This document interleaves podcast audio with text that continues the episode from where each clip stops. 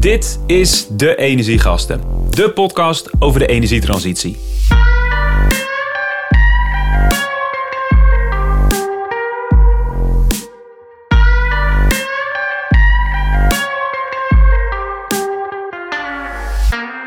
Welkom, mijn naam is Peter Melis en ik presenteer deze podcast. En de kans is groot dat jij, als je deze podcast aanzet, dat je niet zomaar een vliegticket boekt. Of dat je in ieder geval misschien wel een beetje vliegschaamte hebt. Of dat je niet meer vliegt. Hoe dan ook, vliegen is een hot topic. Terwijl Schiphol aan de ene kant lijkt te willen groeien ten koste van alles, zie je dat er steeds meer tegengas komt op vliegen. Ik vond het interessant om eens de wereld van elektrisch vliegen in te duiken. Wat gebeurt er in die wereld? Wat voor partijen zijn daarin actief? Wat kan er nu al? Maar wat kan er ook vooral misschien wel in 2030? Is het dan mogelijk om in Europa op korte afstanden elektrisch te vliegen? Er is een Nederlands bedrijf, een Nederlandse start-up, Venturi heet het, dat is actief om een elektrisch vliegtuig te ontwikkelen. En sterker nog, ik noemde net 2030, zij zetten vol in om erop in om in 2030 een 44-zitter te hebben ontwikkeld waarmee je dus korte afstanden in Europa kunt overbruggen. Um, twee oprichters ervan, Joost Diebe en Jan-Willem Heijnen. En in deze aflevering ga ik in gesprek met Jan-Willem Heijnen over hun bedrijf. En vooral ook over de sector, wat er in de sector van elektrisch vliegen gebeurt. Maar natuurlijk ook wat hun eigen pad met Venturi is.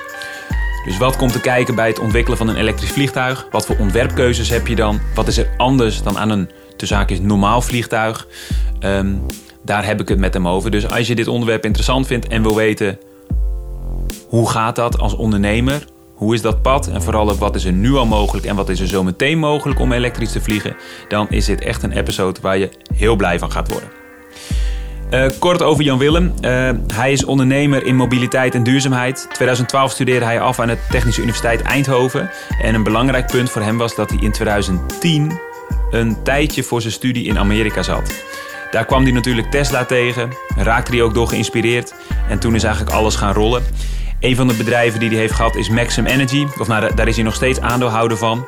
Uh, wat zich heel erg ook richt op elektrisch vervoer. Um, en Firi City, dat is een bedrijf dat hij onlangs samen met zijn compagnons verkocht heeft. Uh, dat is een platform voor elektrische bussen. Dus een soort van fleet management voor elektrische bussen. Wat ondertussen over de hele wereld verschillende plekken had waar zij dus fleet management deden. Dat is ondertussen verkocht. Hij zet zich nu vol in op Venturi om dus een elektrisch vliegtuig te ontwikkelen. Op 20 januari, um, dat zal, uh, uh, dat zal op het moment dat jij deze podcast luistert, zal dat al geweest zijn. 20 januari was hun, hun release van hun prototype. Niet een prototype waarmee je kan vliegen, maar wel een prototype op schaal. Um, dus ze zijn echt volle bak in ontwikkeling. En in deze podcast ga je daar alles over horen. Kleine side note. Gert-Jan, mijn sound editor, heeft er alles aan gedaan om de kwaliteit zo goed mogelijk te maken. Maar er is in de opname toch een soort, ja, een soort piepje doorheen gekomen. Uh, en daar baal ik enorm van, maar er is nu niet zoveel meer aan te doen helaas. Dus ik hoop dat Gert-Jan het zo goed mogelijk heeft kunnen verhelpen. Uh, Dank je wel daarvoor Gert-Jan. En uh, ik hoop dat jij als luisteraar het niet al te storend vindt. Ik ga de volgende aflevering weer echt mijn best doen om te zorgen dat er niet zo'n piepje in komt. dat is natuurlijk behoorlijk onhandig voor een podcast. Dank nog aan de sponsor Hiemstra en de Vries. Een adviesbureau op um, onder andere duurzaamheid. Uh, publieke vraagstukken zetten, zich, zetten ze zich vooral op in. Dus denk bijvoorbeeld aan gemeentes die allemaal publieke vraagstukken op zich afkrijgen. Um, hoe gaan we om met duurzaamheid? Hoe gaan we om met woningnood? Hoe gaan we om met de omgevingswet? Al zulke soort publieke vraagstukken, daar helpt Hiemstra en de Vries overheden bij, maar ook waterschappen, allerlei verschillende partijen. Vind je dat interessant of ben je misschien wel op zoek naar een baan? Check dan vooral even hiemstraendevries.nl. Dat was hem. Heel veel plezier met deze episode over elektrisch vliegen.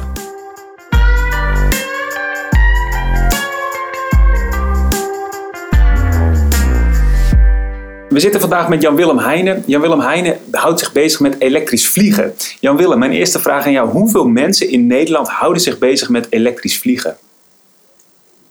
Ik denk minder dan 50. Minder dan 50. En bij Venturi, jouw bedrijf, daar werken er 10. Oké, dus ja, ja, ja. een vijfde van de mensen in Nederland zit bij Ik denk Venturi. dat ik dat wel, eh, ik denk dat, dat, ik dat wel aandurf. Ja. Voordat we echt de diepte ingaan op Venturi, dan gaan we het sowieso over hebben. Eerst even iets meer over de elektrische luchtvaart als sector. En misschien nog wel één stapje terug over de normale luchtvaart zoals we die nu kennen. Ehm, hoe vervuilend is de normale luchtvaart?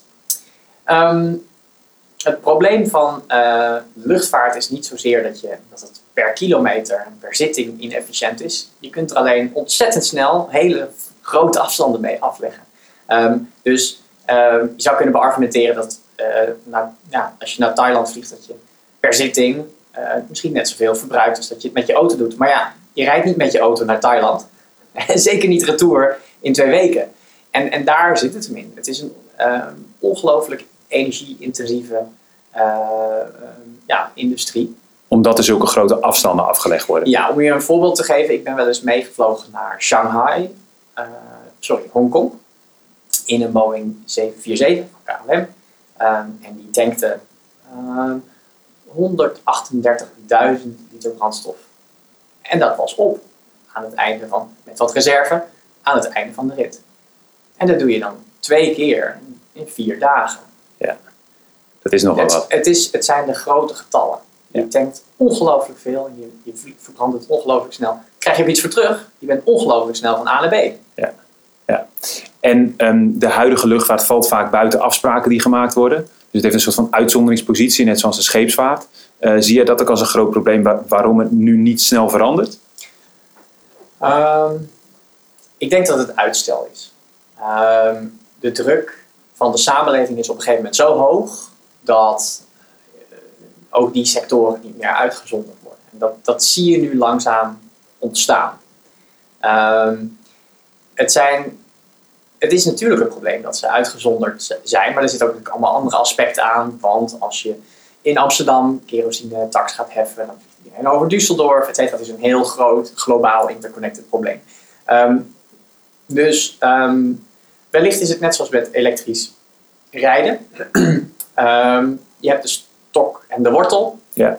En ehm, ja, de stok werkt gewoon ontzettend moeilijk, omdat het een, een internationale industrie is die zich heel makkelijk verplaatst. Dus jij ziet meer in de wortel. Ik zie veel meer in de wortel. Ja. Ja. Ehm, hoe, hoe actief is de sector nu met elektrisch vliegen? Wat zie jij al gebeuren daarin en wat is daar al in gebeurd? Eigenlijk niets. Maar hoe zit het dan? Want ik, ik- er zijn ook wel bedrijven die al wel elektrische vliegtuigen geprodu- geproduceerd hebben. Dus de vliegtuigen, de elektrische vliegtuigen die je nu ziet, dat zijn tweezitters. Ehm het is eigenlijk net zoals bij elektrisch rijden. Aan het begin van het elektrisch rijden hadden we, hadden we één model, de sportwagen. Dat was het enige. Toen werd het een vierdeurs. Wel eentje van 100.000 euro. Toen werd het een, een vierdeurs sedan. Die werd 50.000 euro, 30.000 euro. Zo, zo moet je ernaar kijken. En we zitten nu in die fase van die sportwagen. Ja, maar de sportwagen in de luchtvaart, dat is een tweezitter. Of een vierzitter. Die Ja. een uurtje kan vliegen. Dat is wat je nu ziet. En, die, eh, en we moeten nu langzaam die transitie maken. En dat, dat zie je ook. Je ziet nu eh Eviation, die is een negenzitter aan het bouwen. Ja. Dat is een Ja. Israëlisch bedrijf, zeg ik dat is een goed? Israëlisch bedrijf, ja. Ja. En dan gaan we richting de 19 zitters. Maar dat zijn nog steeds kleine vliegtuigen dus. Dat zijn vliegtuigen die te klein zijn voor de meeste carriers om mee te vliegen. En, en ik kan me voorstellen dat op dit moment ook heel veel ontwikkeling plaatsvindt in wel grotere vliegtuigen. Dus bijvoorbeeld de, de, cityhoppers. Is dat ook al echt gaande? Dat er echt bedrijven al werken aan 80, 100 zitters? Nee. Dat gebeurt nog niet. Nou, ik, ik ben er zo stellig in omdat, het over, omdat je de vraag stelt over elektrisch vliegen. Ja. Ehm, als je het wat breder trekt en zegt wie is er bezig met duurzame luchtvaart, dat is al wat breder. Eh, waarom? Omdat eh, je zou kunnen beargumenteren dat vliegen op synthetische brandstof, eh, dat noemen ze sustainable aviation fuels, dat dat al een grotere industrie is. En dan heb je ook nog de waterstofontwikkeling. Dus we hebben ook, er worden ook vliegtuigen ontwikkeld op waterstof. Ja. Ehm, maar all electric, dus volledig elektrisch vliegen.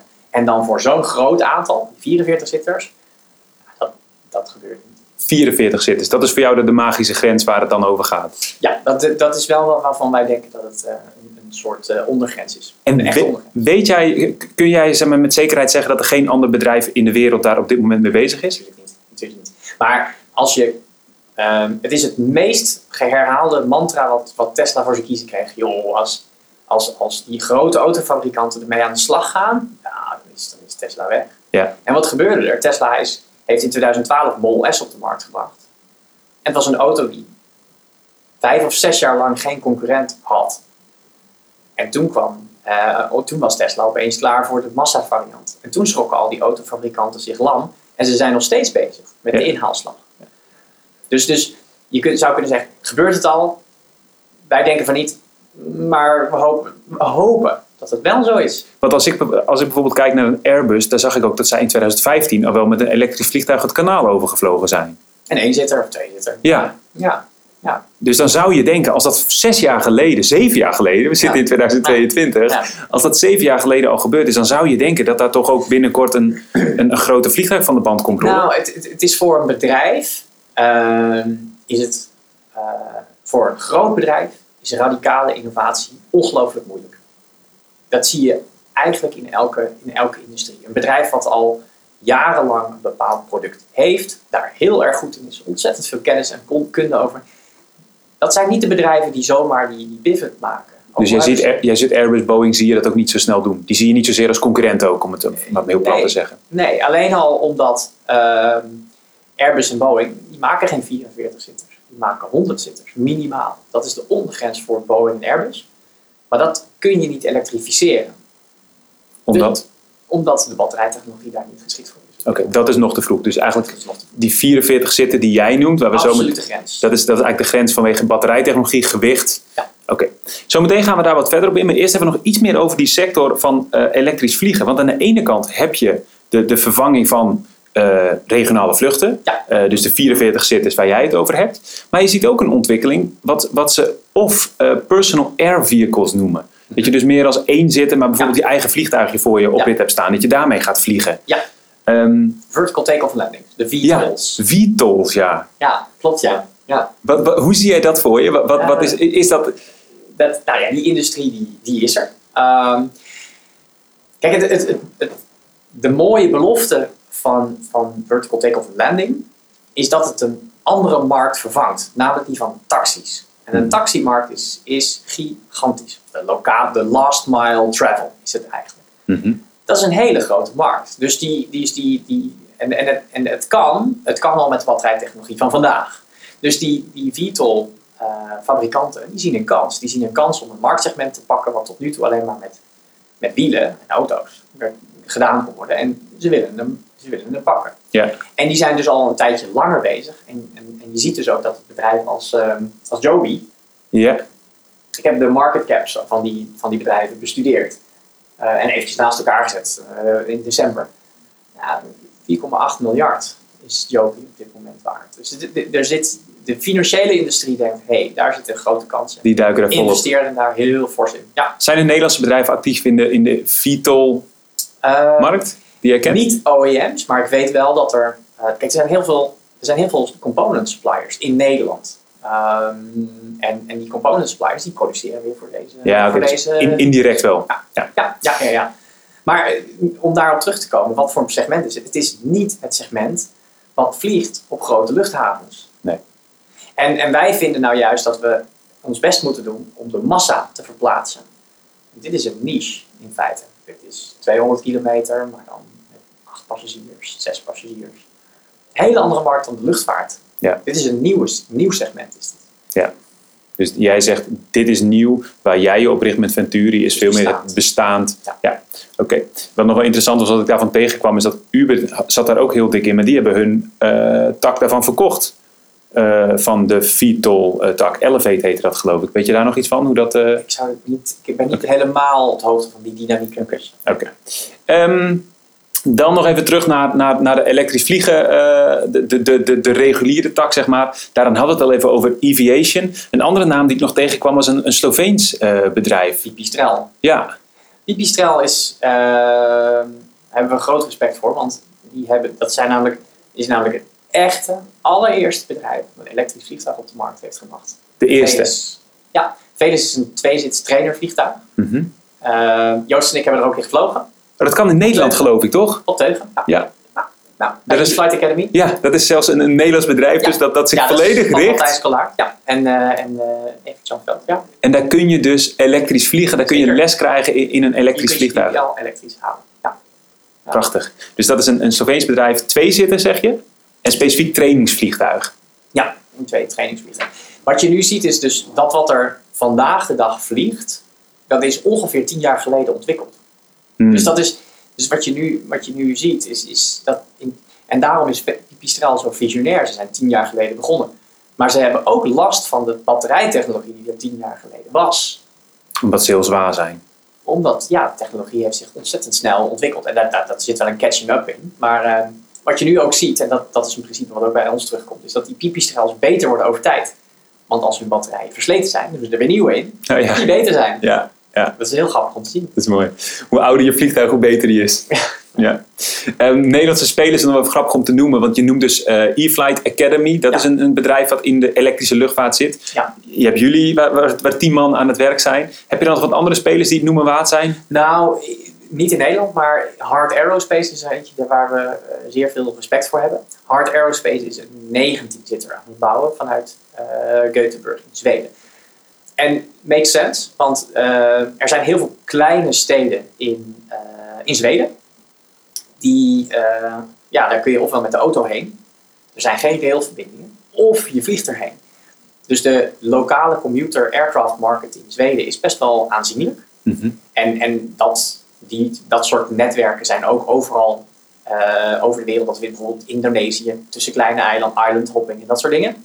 Dus Hard Aerospace is een 19-zitter aan het bouwen met een range van 400 kilometer. Dus, dat, dus er zijn een aantal spelers actief, maar jullie richten je specifiek als Venturi op een 44 zitten. Ja. Kun je eh, ons meenemen in jouw traject wat je gedaan hebt? Van het begin eh, Venturi oprichten, Ja, eh, een beetje de grote stappen naar waar we nu staan. Ehm, nou ja, het was ehm, wel een soort grap wat ik ooit in mijn, in mijn hoofd had zitten. Gaan we een elektrisch vliegtuig bouwen? Dat gaan we doen. Ehm, Lang alleen- geleden al, of- of- Ja, al, heel lang geleden.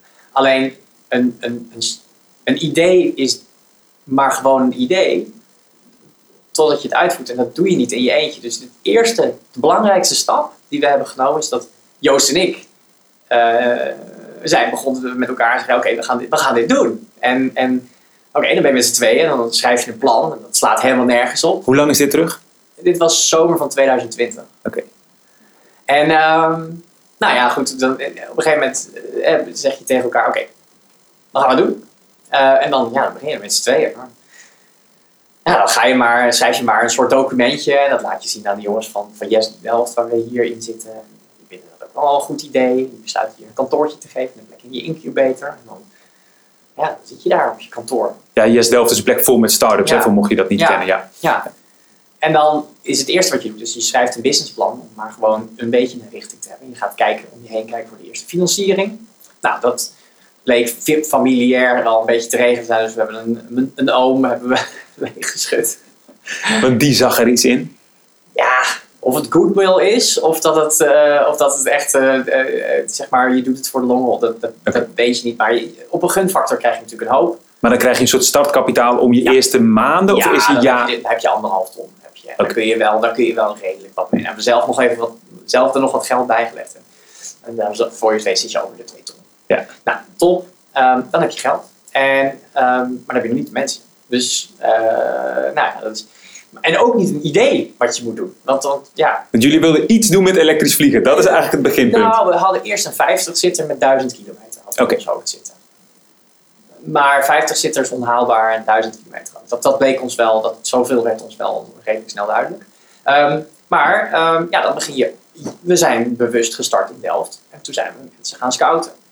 Ehm, en die vonden we vrij snel. En toen bleek de TU Delft ook wel bereid om een bachelor-eindproject eraan te besteden. Oké. Dus die, eh, die, eh, Vanuit de opleiding Aerospace Engineering is dat Vanuit geloof de ik, opleiding, eh, opleiding Lucht- en Ruimtevaart, ja. En eh, die, eh, dus er was een, een groepje, een groepje van tien studenten die bereid bleken om, om dit project in tien weken crash course uit te gaan zoeken. Dus die hebben eigenlijk een soort validatie gedaan voor ons. Mhm. Kan dit?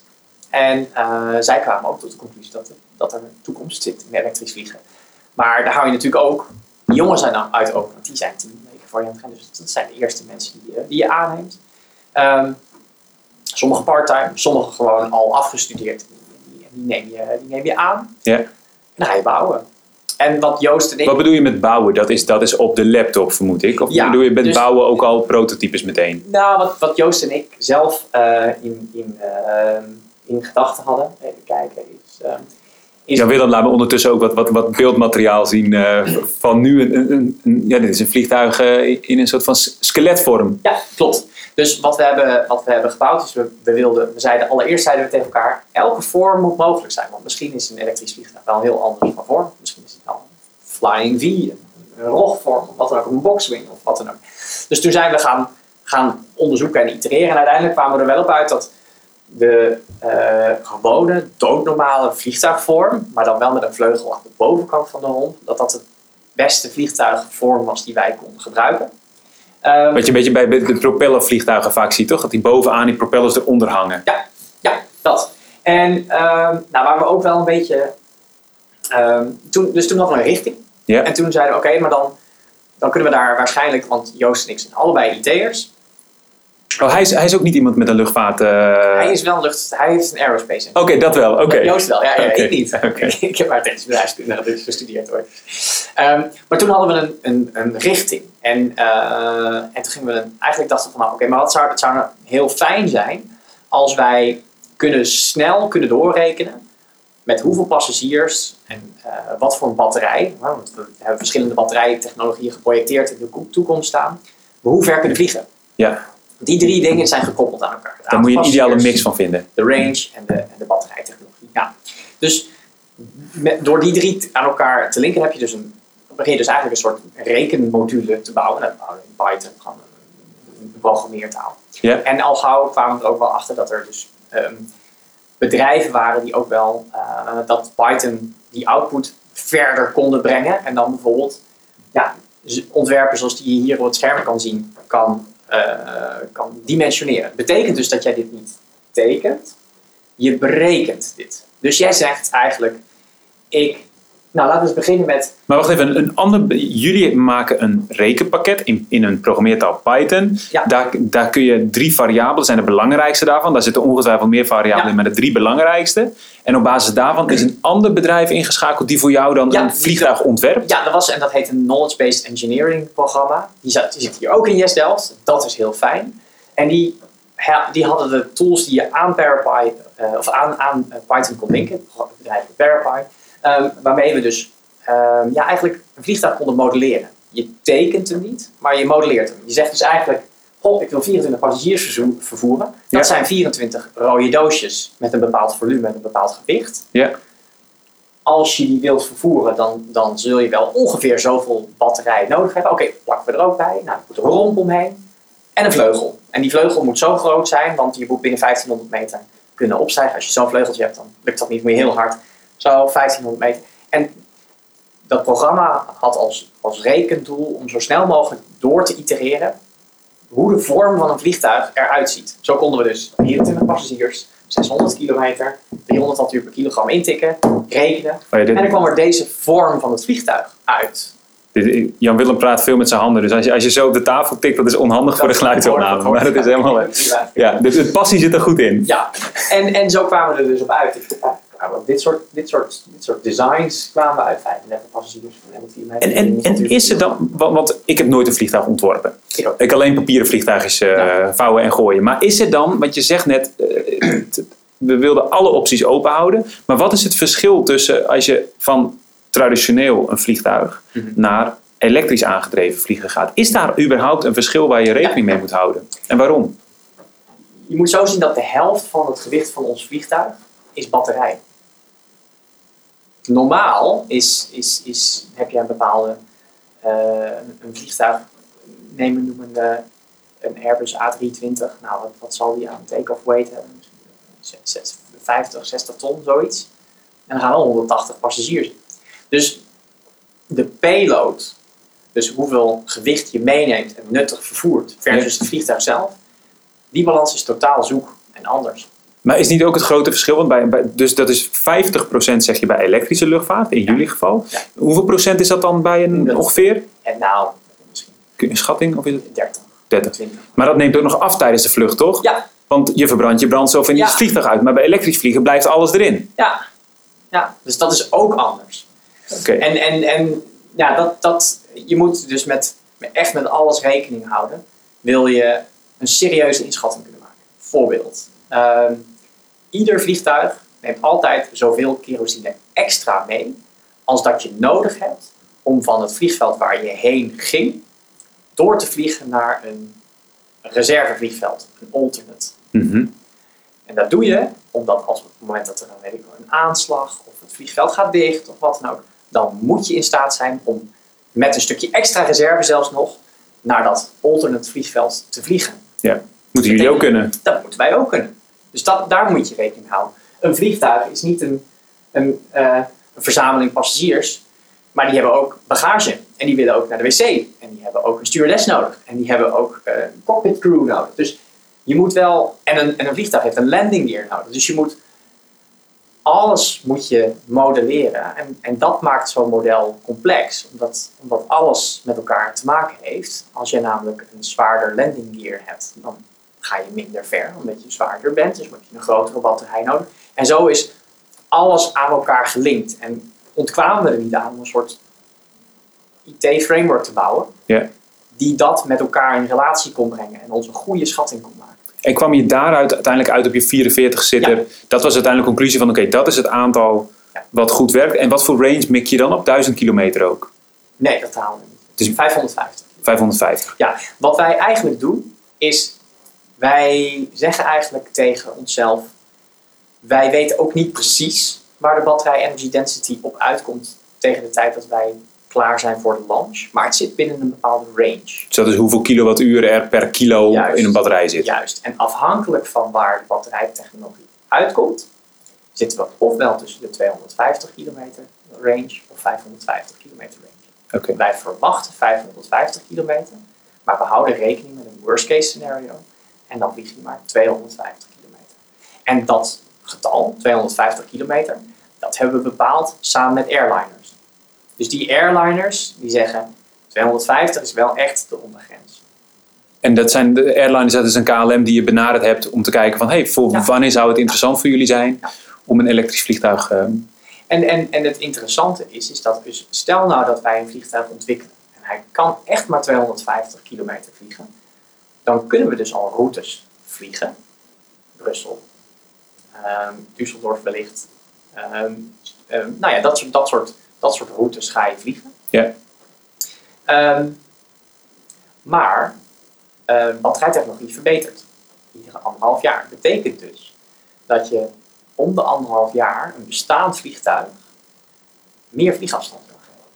Ja. Dus KLM, weet je wat je bij Pipistrel zei? Het Ja. vliegtuig wordt naarmate het ouder wordt, wordt het Ja. beter. typisch, ja, ja, KLM neemt hypothetische vliegtuigen van ons af. Vliegt er maar een heel aantal, heel beperkt aantal routes mee, om anderhalf jaar later ook weer meer routes te vliegen. Ja, nieuw batterijpakket erin. Ja. Precies. En dat is ook nodig, want een batterijpakket gaat maar anderhalf jaar mee vliegtuig. Dat is nog wel een ander dingetje. Want het is natuurlijk aan de ene kant een technisch verhaal waar je mee bezig bent. Ehm, is, is dat eigenlijk de grootste uitdaging of niet? Wat, wat, kun je zeggen wat de grootste uitdaging is om, om dit voor elkaar te De krijgen? grootste uitdaging van elektrisch vliegen is om te zorgen dat je een, eh, een vliegtuig hebt wat ideaal presteert met een batterijtechnologie ehm, die nog in ontwikkeling is, in feite. Ehm, dus de, het batterijpakket wat wij in ons vliegtuig moeten hebben, dat moet ongelooflijk lichtgewicht zijn, Mhm. want dan heb je meer range. Wat voor batterijtechnologie gebruik je daarvoor?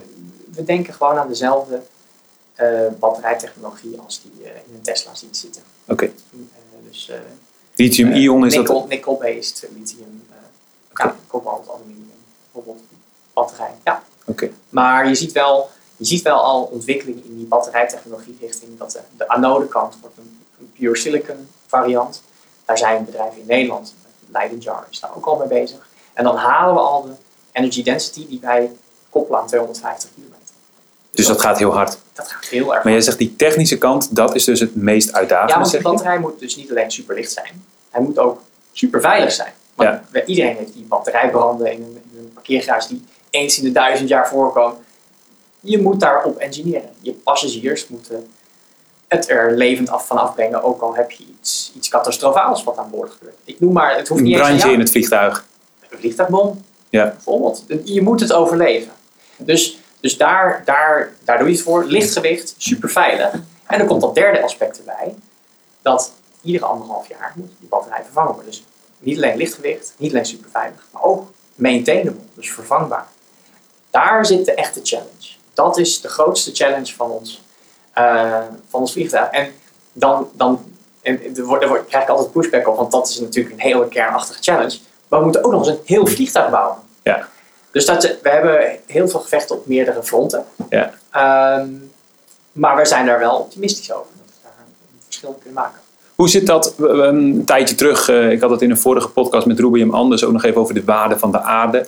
Uh, een serie van Twan Huis waar hij ook de winning van kobalt onder andere onderzoekt. Ja. Hoe, hoe zitten jullie daarin? Want je zegt oké, okay, een, een, duurzaam alternatief voor vliegen ja. is belangrijk. Tegelijkertijd houdt het natuurlijk in stand dat we meer op reis gaan, ja. dat we meer blijven winnen uit de aarde onder dubieuze omstandigheden.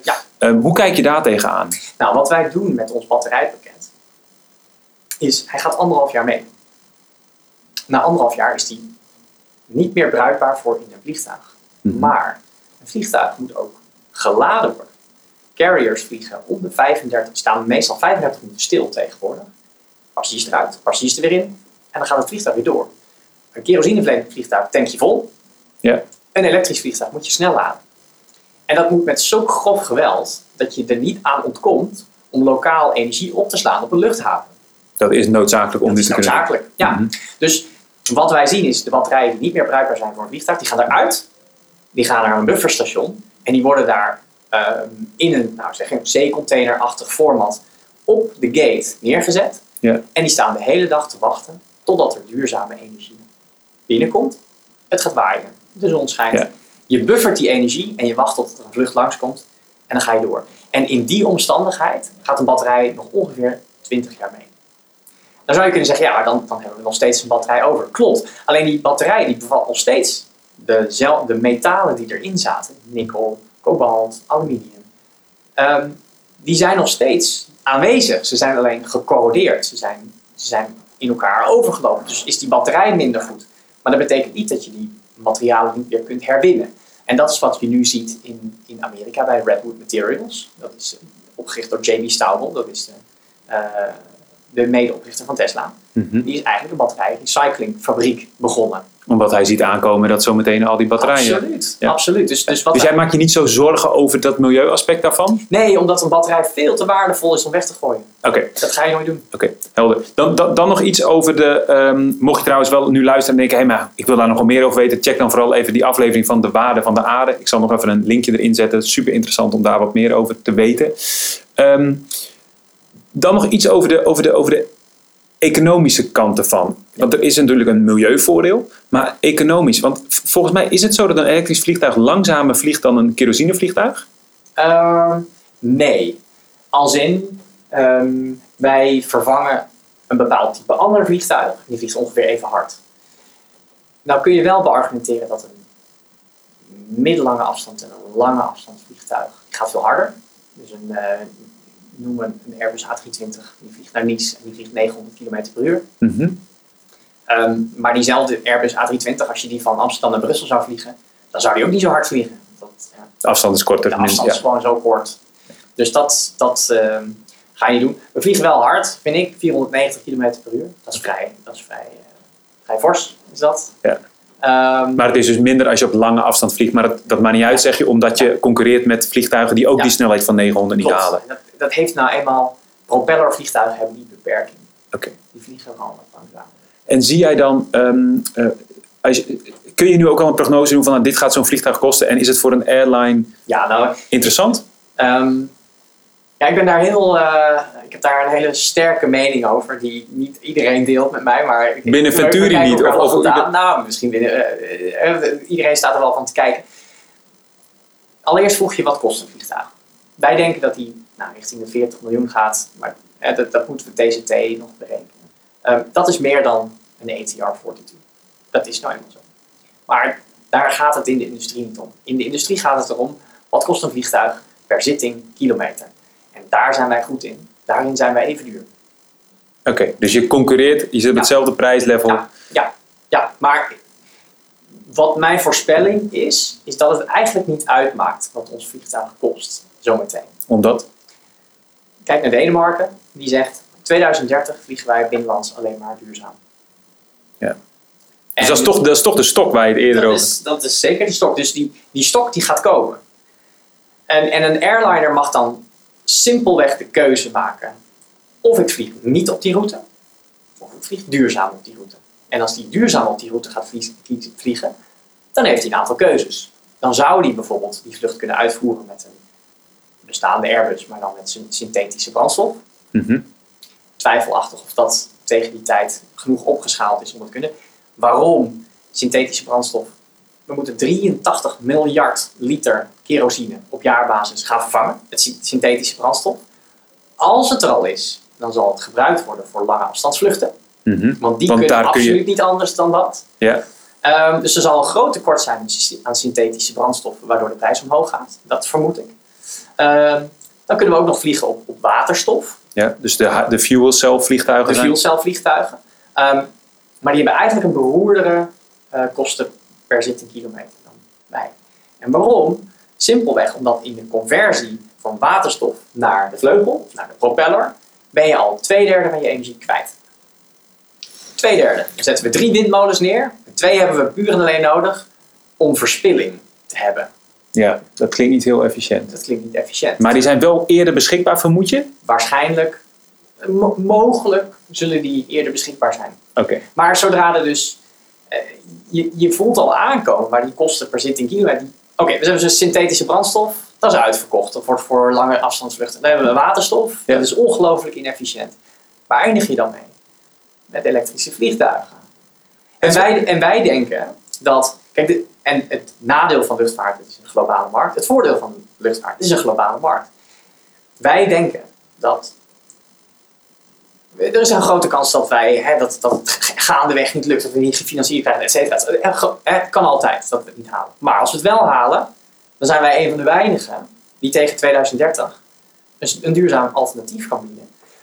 En mijn voorspelling is dat er veel meer airliners zijn op zoek naar een duurzaam alternatief dan duurzame vliegtuigen. Met andere woorden, er gaat een groot tekort ontstaan Ja. aan duurzame vl- vliegtuigen. En daarom zeg ik ook, nou 40 miljoen, maar het maakt eigenlijk niet uit. Omdat Ze betalen toch wel, denk jij? ze zullen moeten. Ja. Ze hebben een keuze. Ja. Niet vliegen of wel vliegen. Dus Nog, even vooruitkijken, het laatste deel van dit interview. Eh, Welke stappen zie jij eh, voor je? Eh, er staat een, een, een, een, een release aan te komen. Ja, 20 januari. Mocht je deze podcast na die datum luisteren, die kans is groot. Dus dan is de release al geweest. Wat gaat er gebeuren op 20 januari? Op 20 januari gaan wij, gaan wij iets laten zien wat ik nu aan jou laat zien. Ik, ga, ik krijg nu iets te zien op eh, Jan Willems' telefoon. Ik zie een filmpje. Eh, De inhoud van het filmpje is strikt geheim. Van, van een, ik, zie, maar ik zie wel een, een vliegtuig. Je Zie ziet ik. een vliegtuig. Het ja? formaat ga ik niks over zeggen, maar het ziet er. Het ziet er, wow, het, er zitten veel propellers op. Ma- Mag ik dat ook niet zeggen? Ja, ja, Nou. Veel mag niet. maar- Oké. Ja, ja, ja, ja, ja. Er staat Venturi op. Ik zie duidelijk dat het een vliegtuig is. Ja. Ehm, en het is een, een, een model, het is een schaalmodel. Eh, dat mag ik wel zeggen, toch? ja.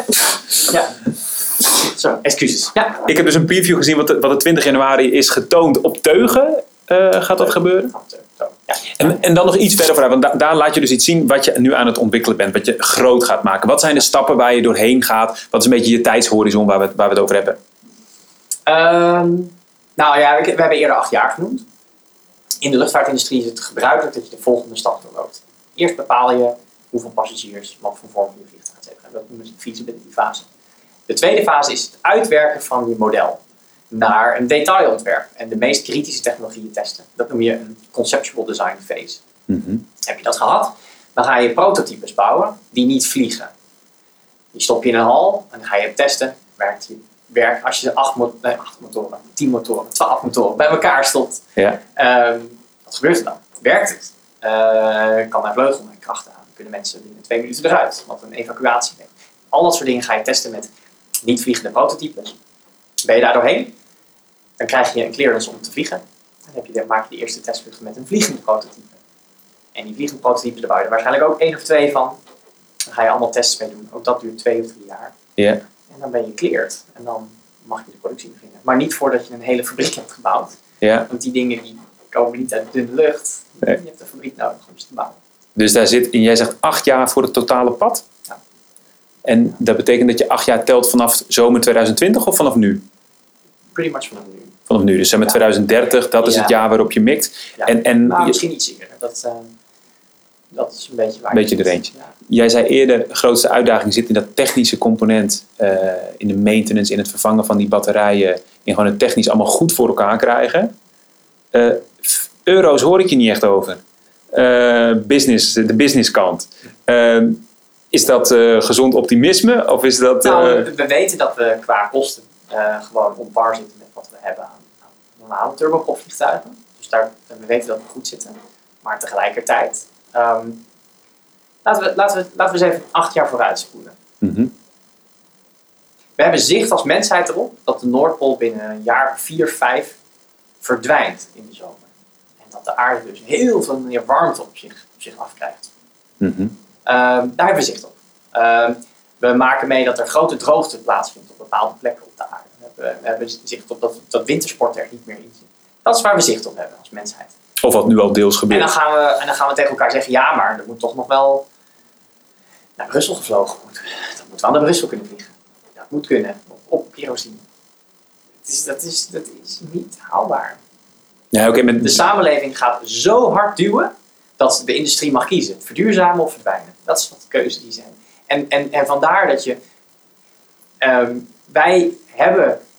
Natuurlijk is, is economics belangrijk, Mhm. maar het is niet onze primaire eh, selling argument. Maar heb jij moeite met financiering eh, ro- rondkrijgen? Investeringen? Nee. Nou, super. Top. En zijn er veel mensen die jou gek vinden? Dat je dit eh, dat, dat die denken, waar ben je in hemelsnaam Nou, aan begonnen? Wat, wat, ehm, Of wat krijg je meestal als reactie? Hoe werkt ze dat? vinden het allemaal hartstikke gaaf. Ehm, natuurlijk is het wel, zeg maar, hè, op een gegeven moment moet er zo meteen geld op de bankrekening komen. Dat is een hele andere orde discussie dan, dan eh, Daar zit je nu we nog in. vinden het leuk. Nou, daar zitten we nu wel een beetje. Daar, komen, daar komen we nu een beetje terecht. Ja. Ehm, dan gaan we het echt zien. Maar ehm, voorlopig merk je dat heel veel mensen eh, het idee snel te pakken krijgen. Ze Dit snappen is, het. dit is een vliegtuig wat jou van A naar B brengt zonder iets uit te stoten. En dat is heel veel waard. Super. Mooi pad. Eh, fabriek gaat die in Nederland staan? Eh, hopelijk wel. Ja, dat, eh, dat eh, hoop ik zeker. Dat is wel de bedoeling. Mooi. Ja, Mooi pad. Ehm, als je hier meer van wil weten, venturi.aero. Aero. A-E-R-O. E Dankjewel Jan Willem. En eh, als er een, eh, een testvlucht eh, gepland staat, laat het weten. Misschien kunnen we dan via de podcast nog wat mensen optrommelen om mee te vliegen. Dankjewel. Graag gedaan. Dit was hem, de energiegasten van eh, deze keer. Vond je het tof? Deel het dan vooral met de bekenden die ook iets meer willen weten over de energietransitie of over elektrisch vliegen. Help je de podcast echt enorm mee, dus dank je wel daarvoor. Dank aan de sponsor Hiemstra en De Vries.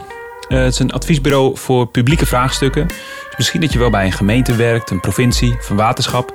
Dat zijn partijen die zij helpen met vraagstukken over bijvoorbeeld klimaatverandering, de omgevingswet. Zulke soort thema's houden zij zich mee bezig. Wil je daar meer van weten? Check dan hiemstraendevries.nl. Voor nu, dankjewel voor het luisteren en tot de volgende.